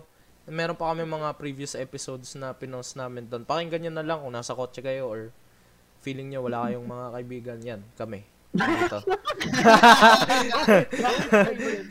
Hindi, if you're fe- sorry, nakatagalog kasi. Pag English kasi, if you're feeling lonely o kailangan mo ng Ah, kausap. Hindi na sinabi mo. Di ba pwedeng nag-iisa lang? Ba't walang Ah. friends agad?